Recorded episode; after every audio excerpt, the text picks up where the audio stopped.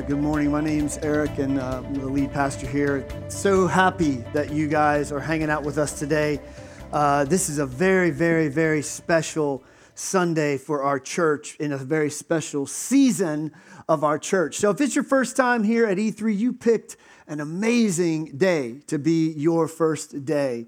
And uh, we welcome, welcome, welcome you here. If, if you're a member of our community, uh, it's been, uh, it's been an amazing day already. Uh, we are in the middle of this season of our church called, called One Mission, where we are just asking ourselves, what, what is God doing in us and through us, and how should we respond?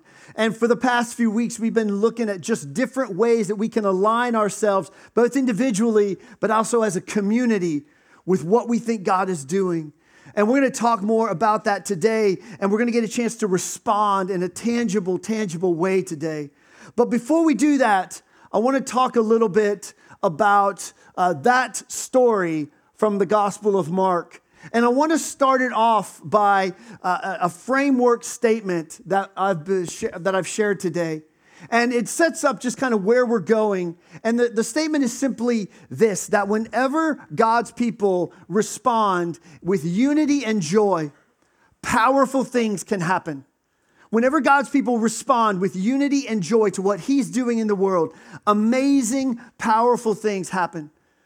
So I, won't, I don't want to leave that just yet because I was thinking this week and, and I paired that statement up with a couple questions that I want you to start thinking about. And the first question is simply this uh, What do you think your life is capable of? What do you expect out of your life? What do you expect out of your life? And then I think the more important question for our purposes today is what do you think Jesus expects out of your life? What do you think Jesus expects out of your life? And that is uh, and a really critical question. Both of those questions taken together. If you're a person of faith, look, I, I think a lot of times we fall into the trap of thinking that what we expect out of our life is that wherever we're at right now is as good as it gets. And that uh, for a lot of us as people of faith, we would say, you know what I expect out of my life? I expect that I'm going to do some good things. I'm probably going to do some bad things. I'm going to bumble, stumble, and fumble through my life. And then one day I'm going to stop sucking air and I'm going to go horizontal instead of vertical. But I'm going to go to heaven and be with Jesus. And so we expect that this is about as good as it gets. A couple steps forward, a couple steps back, and then one day no more steps. And I think we would even say, you know, actually, some of us live our lives as if we would say, that's what Jesus expects. He knows that I'm not perfect, He knows I'm not perfect. And so we would say, you know what, actually, what Jesus expects out of my life is that I'll drop the ball a little bit, but He loves me. And that's okay. And then one day I'm going to die and I'm going to go be in, be in heaven with Jesus. That's great. It's not biblical, but it's great, right? I, I actually met one day, one time with a, with a person uh, from this community, and I knew just from other conversations, I knew they were struggling with something.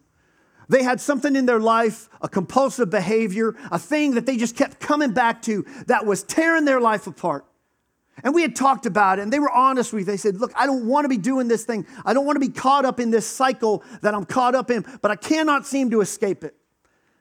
And so I was working with them, and I was trying to just say, Look, you know, there's actually more. There's actually more to life than this, this cycle. But one day over coffee, they said to me, they looked, they said, You know, I've just decided that I'm not going to work on this right now. And I was like, Really? And they said, Yeah, I know God loves me. And I just, I think that's about as good as it's going to get right now. And I looked at him with my compassionate pastoral eyes. And I said, What an awful way to live. I didn't use awful because it wasn't Sunday. Um, but I just started thinking, I was like, man, is that, is that all that you think God wants out of your life? That you're just stuck in this thing and it's just to stay that way forever. And I just don't think that's what God wants for us. And what I want to do is take a look at this story in the Bible and a couple other stories like it that actually began in my life to blow up that paradigm of what Jesus thought my life was capable of becoming, and therefore what I thought my life was capable of becoming. But before we do that, I want to just show you a couple pictures just to kind of like uh, set the tone for where we're going today. So let me show you a picture. You guys tell me who, what's this character's name? It's the Karate Kid, but he had a name. Come on. Daniel. Yeah, Ralph Macchio, right? Yes, Daniel San. So, uh, you know, Karate Kid, iconic movie from my childhood, gets picked on a lot, uh, gets beaten up, finally decides he wants something different out of his life. He finds a teacher. What's his teacher's name? Mr. Miyagi. And he says, Mr. Miyagi, I'd like to learn karate. And so uh, Mr. Miyagi says, okay. And Mr. Miyagi, like, he gets his car waxed, he gets his house painted a little bit. Um, and uh, Daniel san is skeptical of the training. But then, you know, at the end of the movie, you know, we have the Cobra Kai and, and we have the ha thing happening, and all of a sudden it's awesome, right?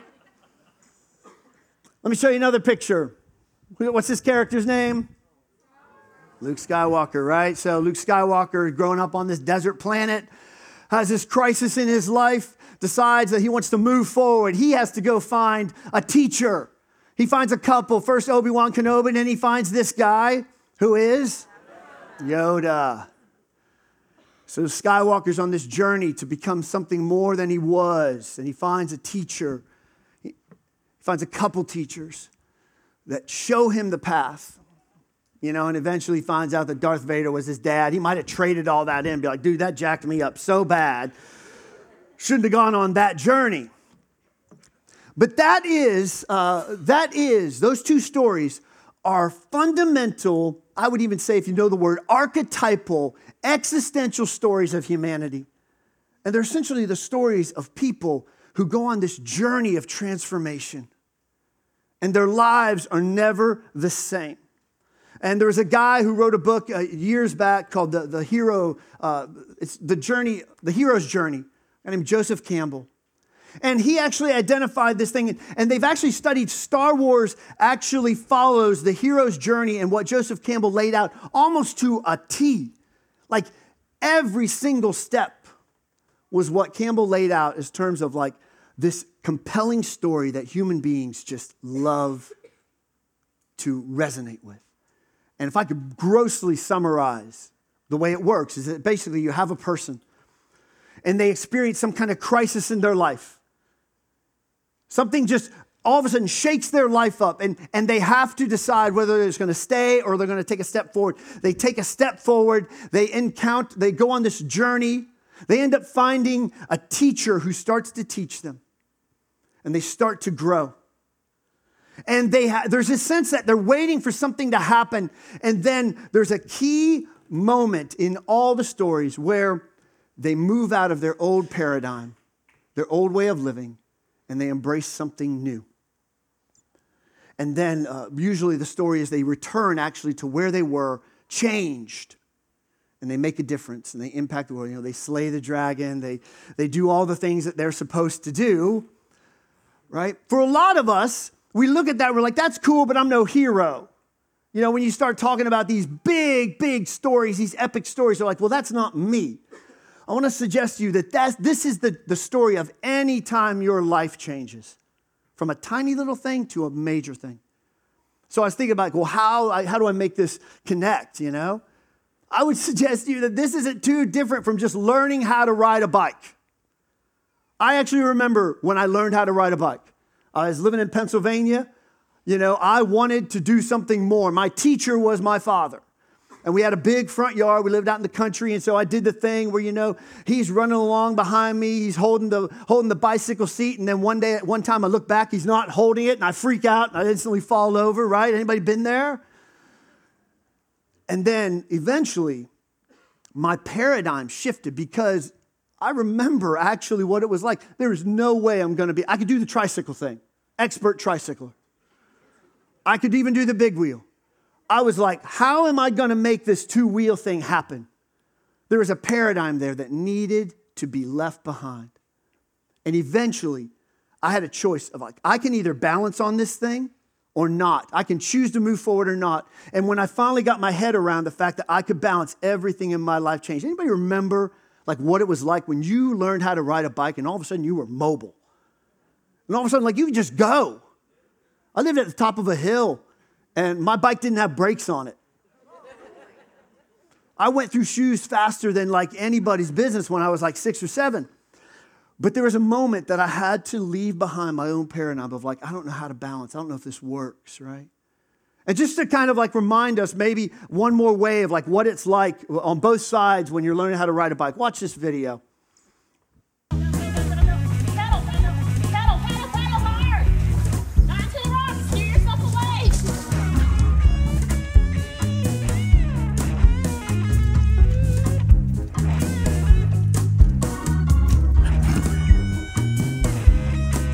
This was my favorite.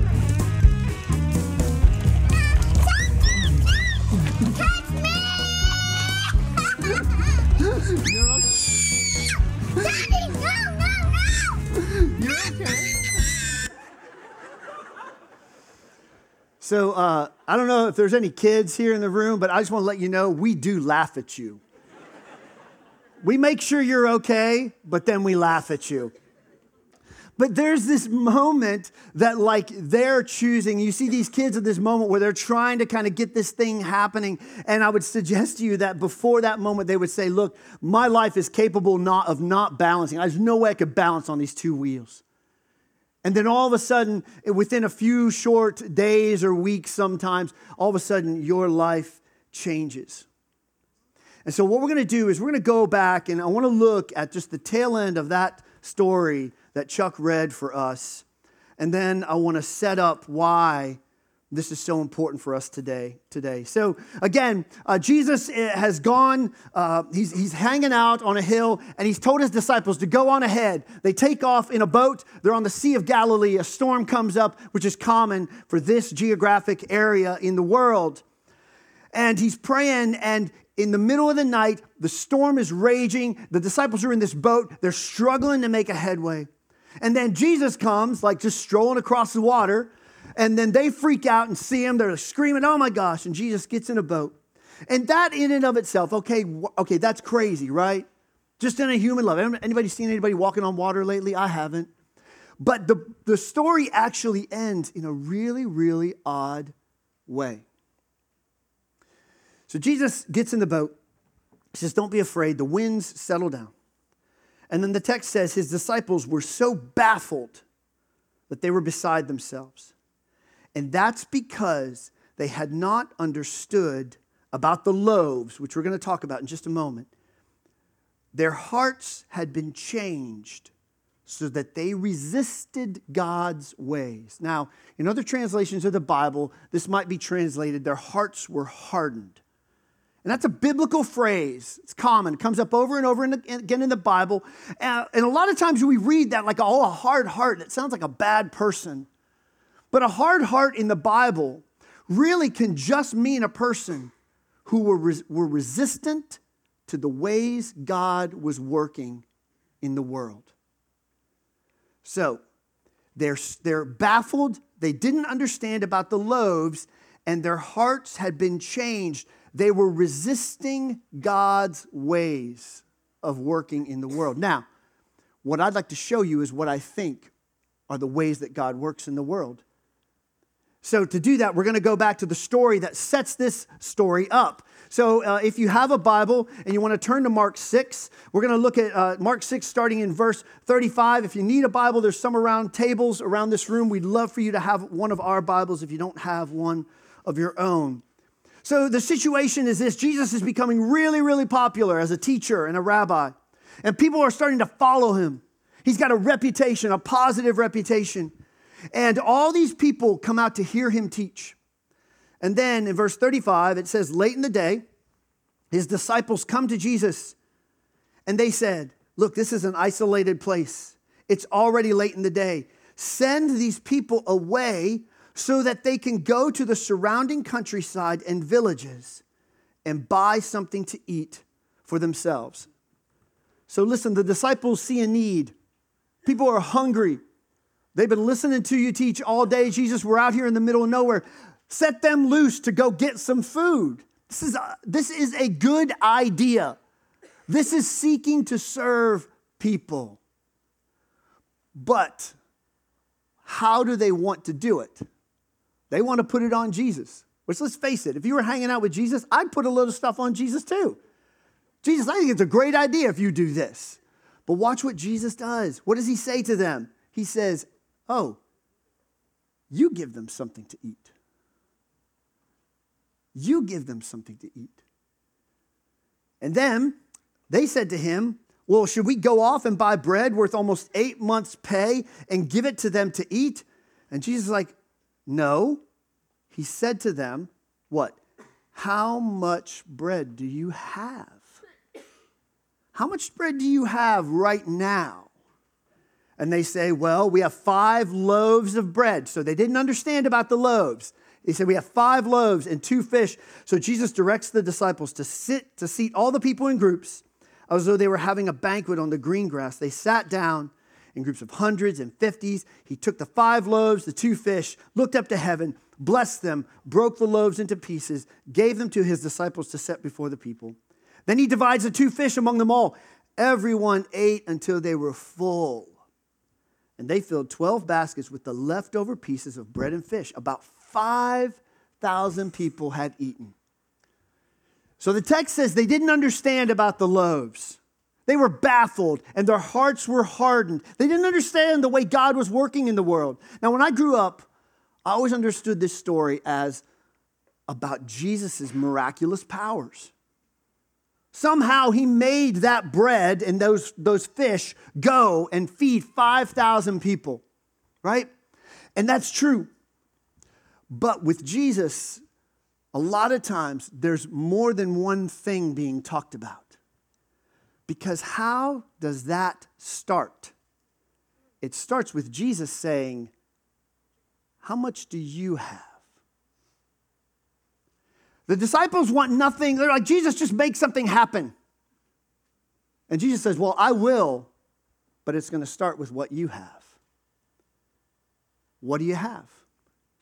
And then later on, you see the way this plays out, I think, is you start to think that Jesus has a little bit higher expectation of his disciples than they have of themselves. They want Jesus to just do it.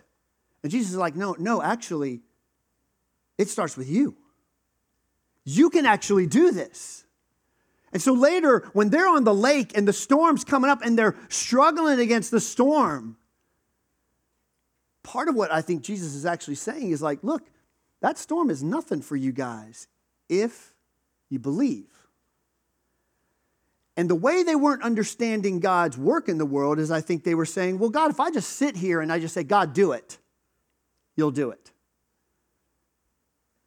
And Jesus is trying to say, no, no, no. The way God works in the world is it starts with what you have. And your life is capable of doing so much more than what you think.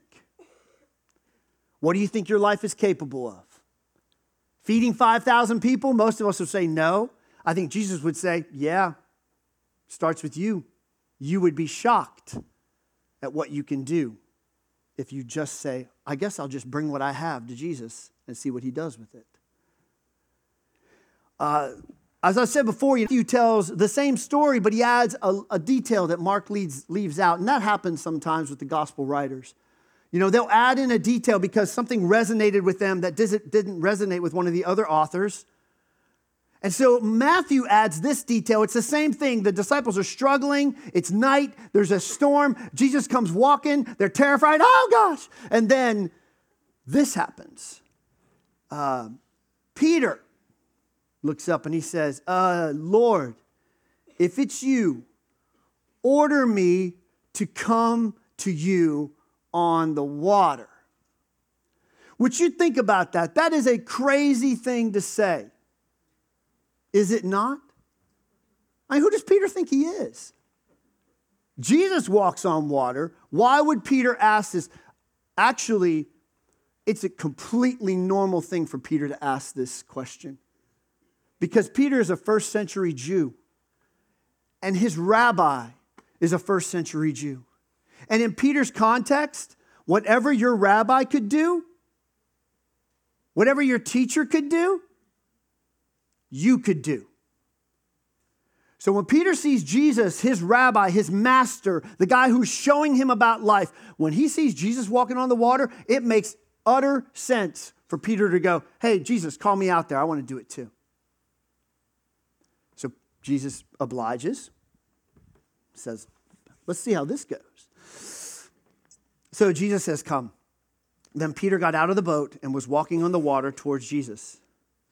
But when Peter saw the strong wind, he became frightened. And as he began to sink, he shouted, Lord, rescue me, which is a great thing to call out. And Jesus immediately reaches out and grabs him, saying, You man of weak faith, why did you begin to have doubts?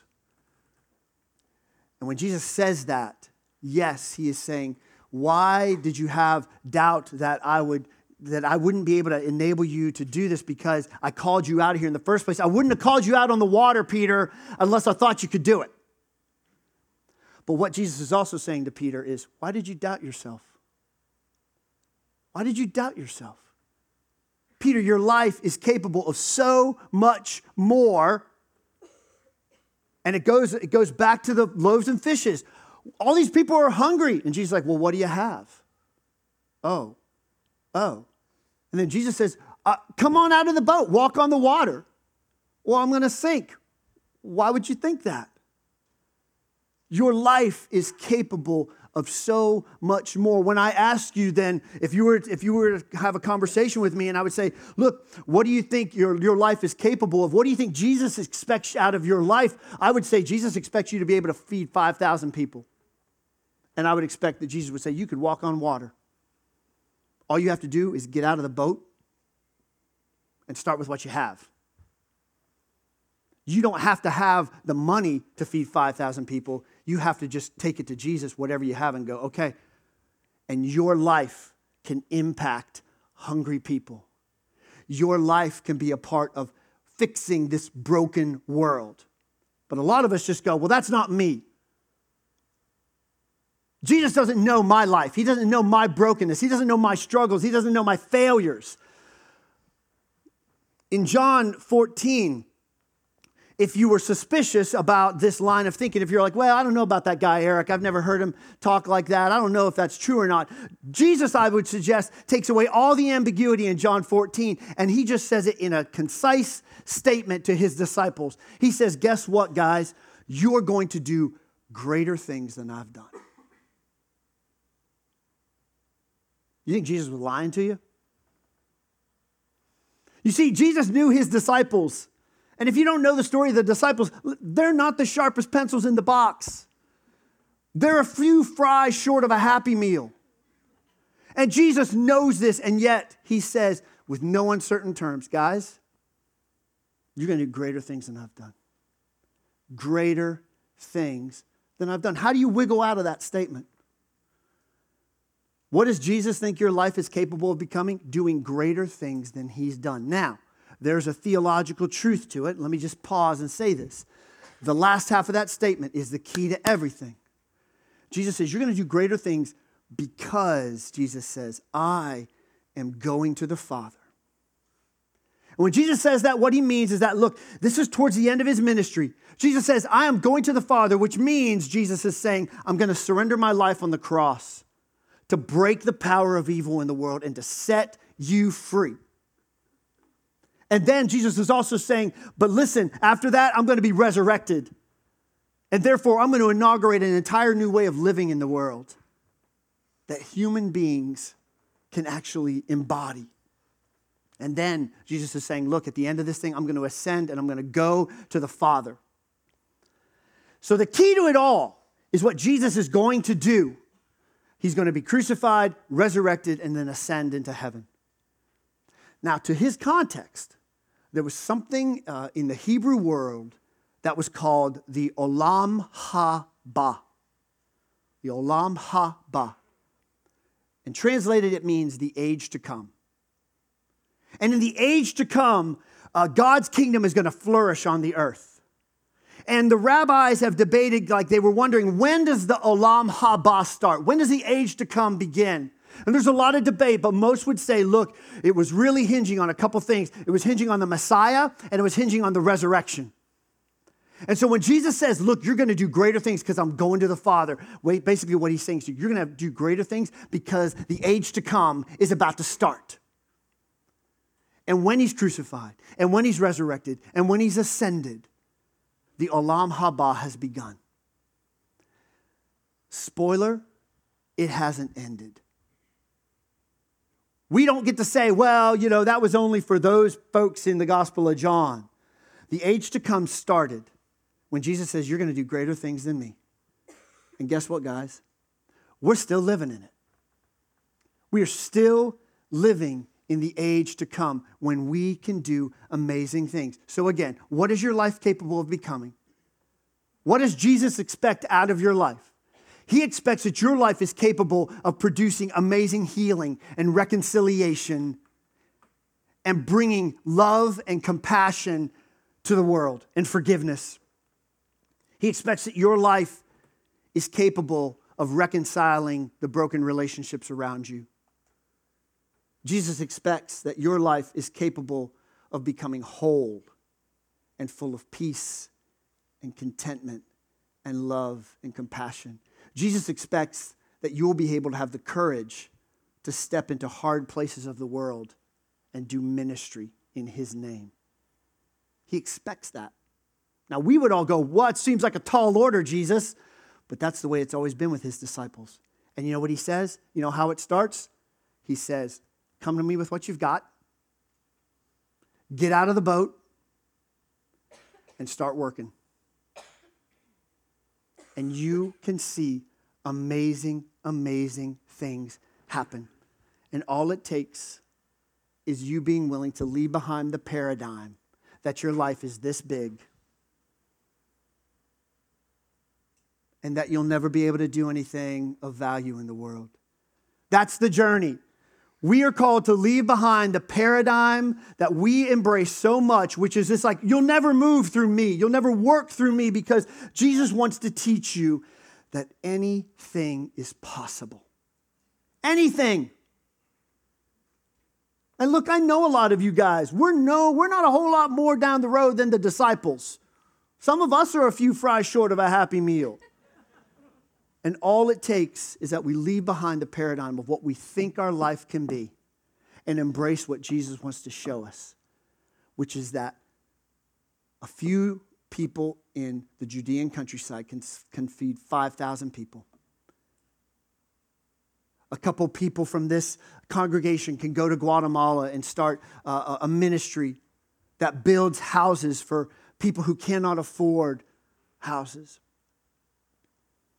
You know, we sent a team to Haiti, just some bumbling, stumbling, fumbling people who just are daring to believe that God can use them in, in this really amazing country that's experienced some hard times to help people grow and help people who just need a, a, a an opportunity to sell their wares and get some economic development happening.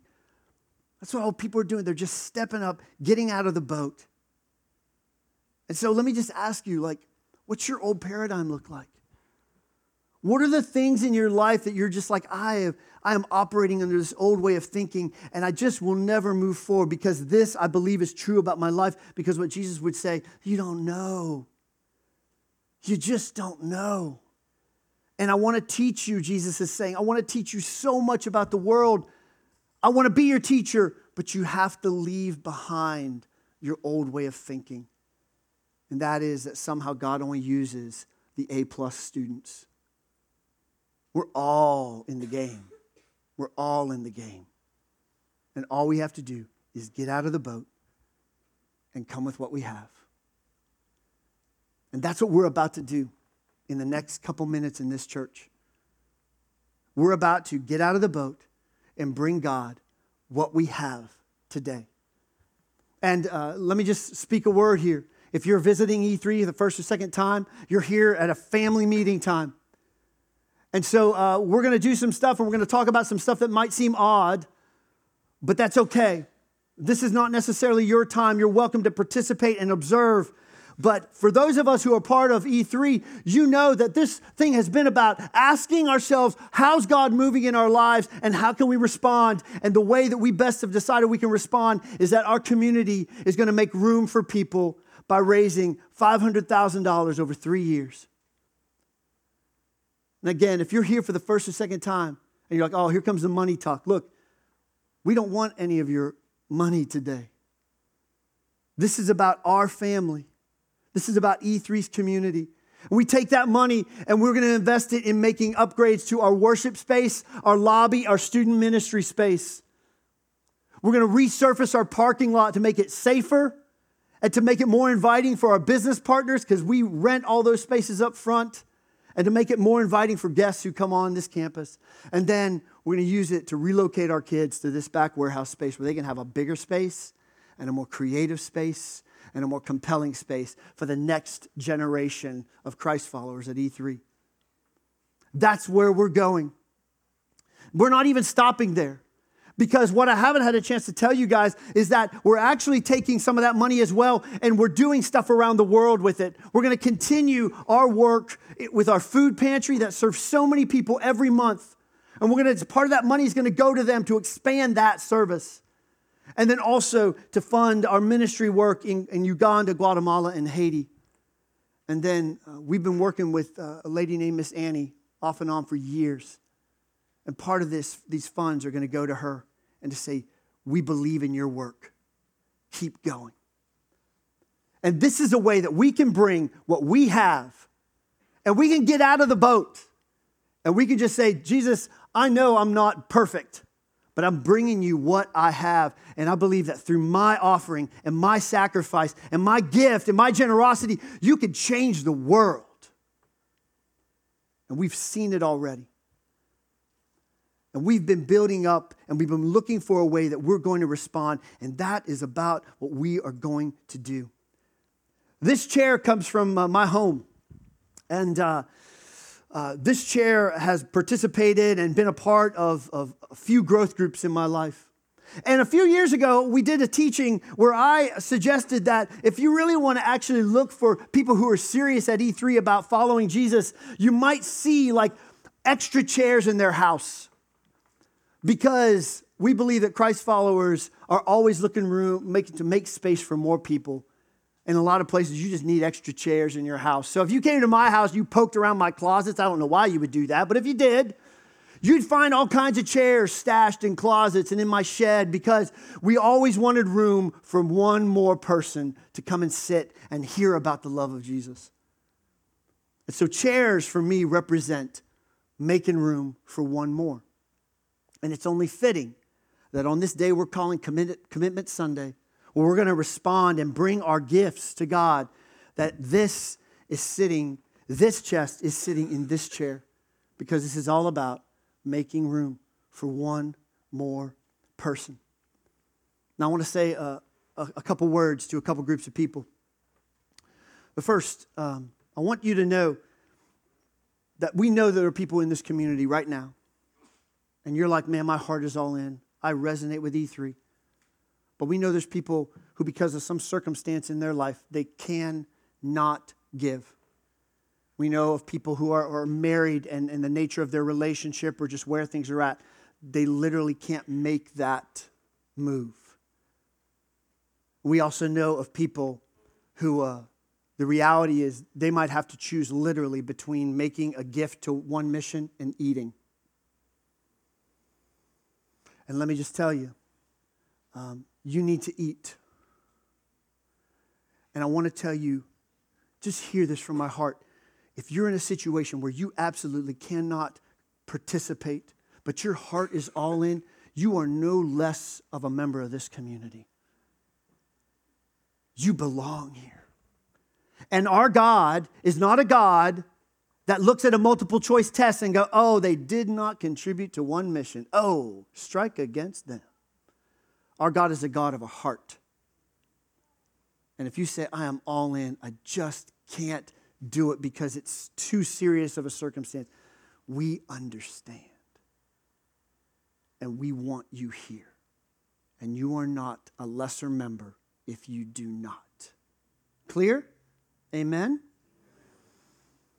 Now, a group of us got together a couple nights ago. And uh, it, uh, it, was uh, the wise council of our church. That's kind of our leadership team, our, our, elders, if you would, our staff members, our property board. And then we actually have had a team of volunteers who have been working voluntarily for one mission for months. And we got together because we believe that we should make our gifts before this community does. And so we got together and we challenged ourselves. How are we going to respond, guys? And I want to give you that number because before you guys come and make your contributions and your generous and sacrificial gifts, I want to tell you what the leadership of the church has done. And the leadership of the church has basically done this. We committed over the next three years uh, to $198,000. That's where our pledge is. If you've been here, you know that we've asked for those of us who are able to make some cash available up front because this is a cash situation for us. It allows us to jumpstart some of these projects. The leadership of this church gave an upfront gift together of $98,000. That's good stuff. Now, listen, we've said over and over again it's not about equal gifts, it's about equal sacrifice. There are people who are all over the spectrum from what you can give. We just all want to participate and be in the game. There was a, a, a guard, uh, Chicago Bulls had a, a, a guy who played guard on their team in the 90s named Stacy King. I think he's the color commentator now for the Chicago Bulls. And I don't know if you guys know, but during the 90s, the Bulls had another guy that was kind of good on their team as well. Um, March 2nd, 1990, the Bulls were playing the Cavaliers. And this is pre LeBron, you know, when the Cavaliers were just the punching bags of the NBA, right? And uh, that night, Stacy King scored a total of one point. One point. I think it was a free throw in the closing minute of the game. That guy that, that, uh, that was pretty good on the team, uh, Michael Jordan, he scored 69. It was like his, I think it's his season record, his personal record for season uh, scoring. And they interviewed Stacy King after the game. You know what Stacy King said? He said, I'll never forget the night that Michael Jordan and I combined to score 70 points. Remember, last week we talked about cathedrals and how it took forever to build these cathedrals. No one person does this. We do this as a community. And what we get to say is, hey, I remember that time when E3 and I combined to bring this community into a new season of following God. It doesn't matter the amount of gift, it matters the participation. So, here's the way this is going to work. Uh, you should have, if not in your hands, around you, these pledge cards. Uh, if you guys want to go ahead and pull them out right now, um, they're perforated. So please do me a favor and just tear them in half right now. It just, it just makes it a lot easier. Just do it. Okay, awesome. So um, on, on, this hand, on this side is uh, just a guideline for pledges. This is not meant to be descriptive or prescriptive, it's meant to be a roadmap. So if you can give a little bit more or a little bit less, that's fine. It's meant to show you the impact of funds over time. So that's a guideline. On this half, on this half over here, name, address, basic details. Um, if you can give a one-time gift, you can write that in this box here. Those you can uh, bring next week at Celebration Sunday. Then a monthly pledge. Do the math for us. It helps us. then fill out the rest of this information. Now, in just a moment, the band's going to come up. They're going to play one last song. And during that song, that's when the time when we get to respond. And so if you've come and you're a part of this community, we ask you to just fold this thing in half, come up to this chest, this chair representing one more person, drop your gift, your sacrifice into that as an act of worship. Because God is changing the world through this community right now. He's already impacted lives and we are capable of just changing so many more lives. Now, for one last little bit of inspiration, There was a video that came out a few years ago that just kind of broke the internet when it was a little bit smaller. And it had a kid that had just learned to ride a bike. He had just done the thing that he could, you know, if you've ever, if you've forgotten what it was like to be a kid, you never thought you could get it done. And his parents, his dad was there to film him the moment he learned how to ride a bike. And as we get to do this, and as you get to embrace the idea that God wants to change the world through your life, maybe it starts with you just realizing a little bit of what's, what this kid has grabbed onto. So just watch this video. I feel, I feel, Do you feel alive? I feel, I feel I feel happy of myself. I feel happy of yourself too. What do you got? Any words of wisdom? What about for all the other kids trying to learn how to ride their bike? Can you say anything to them?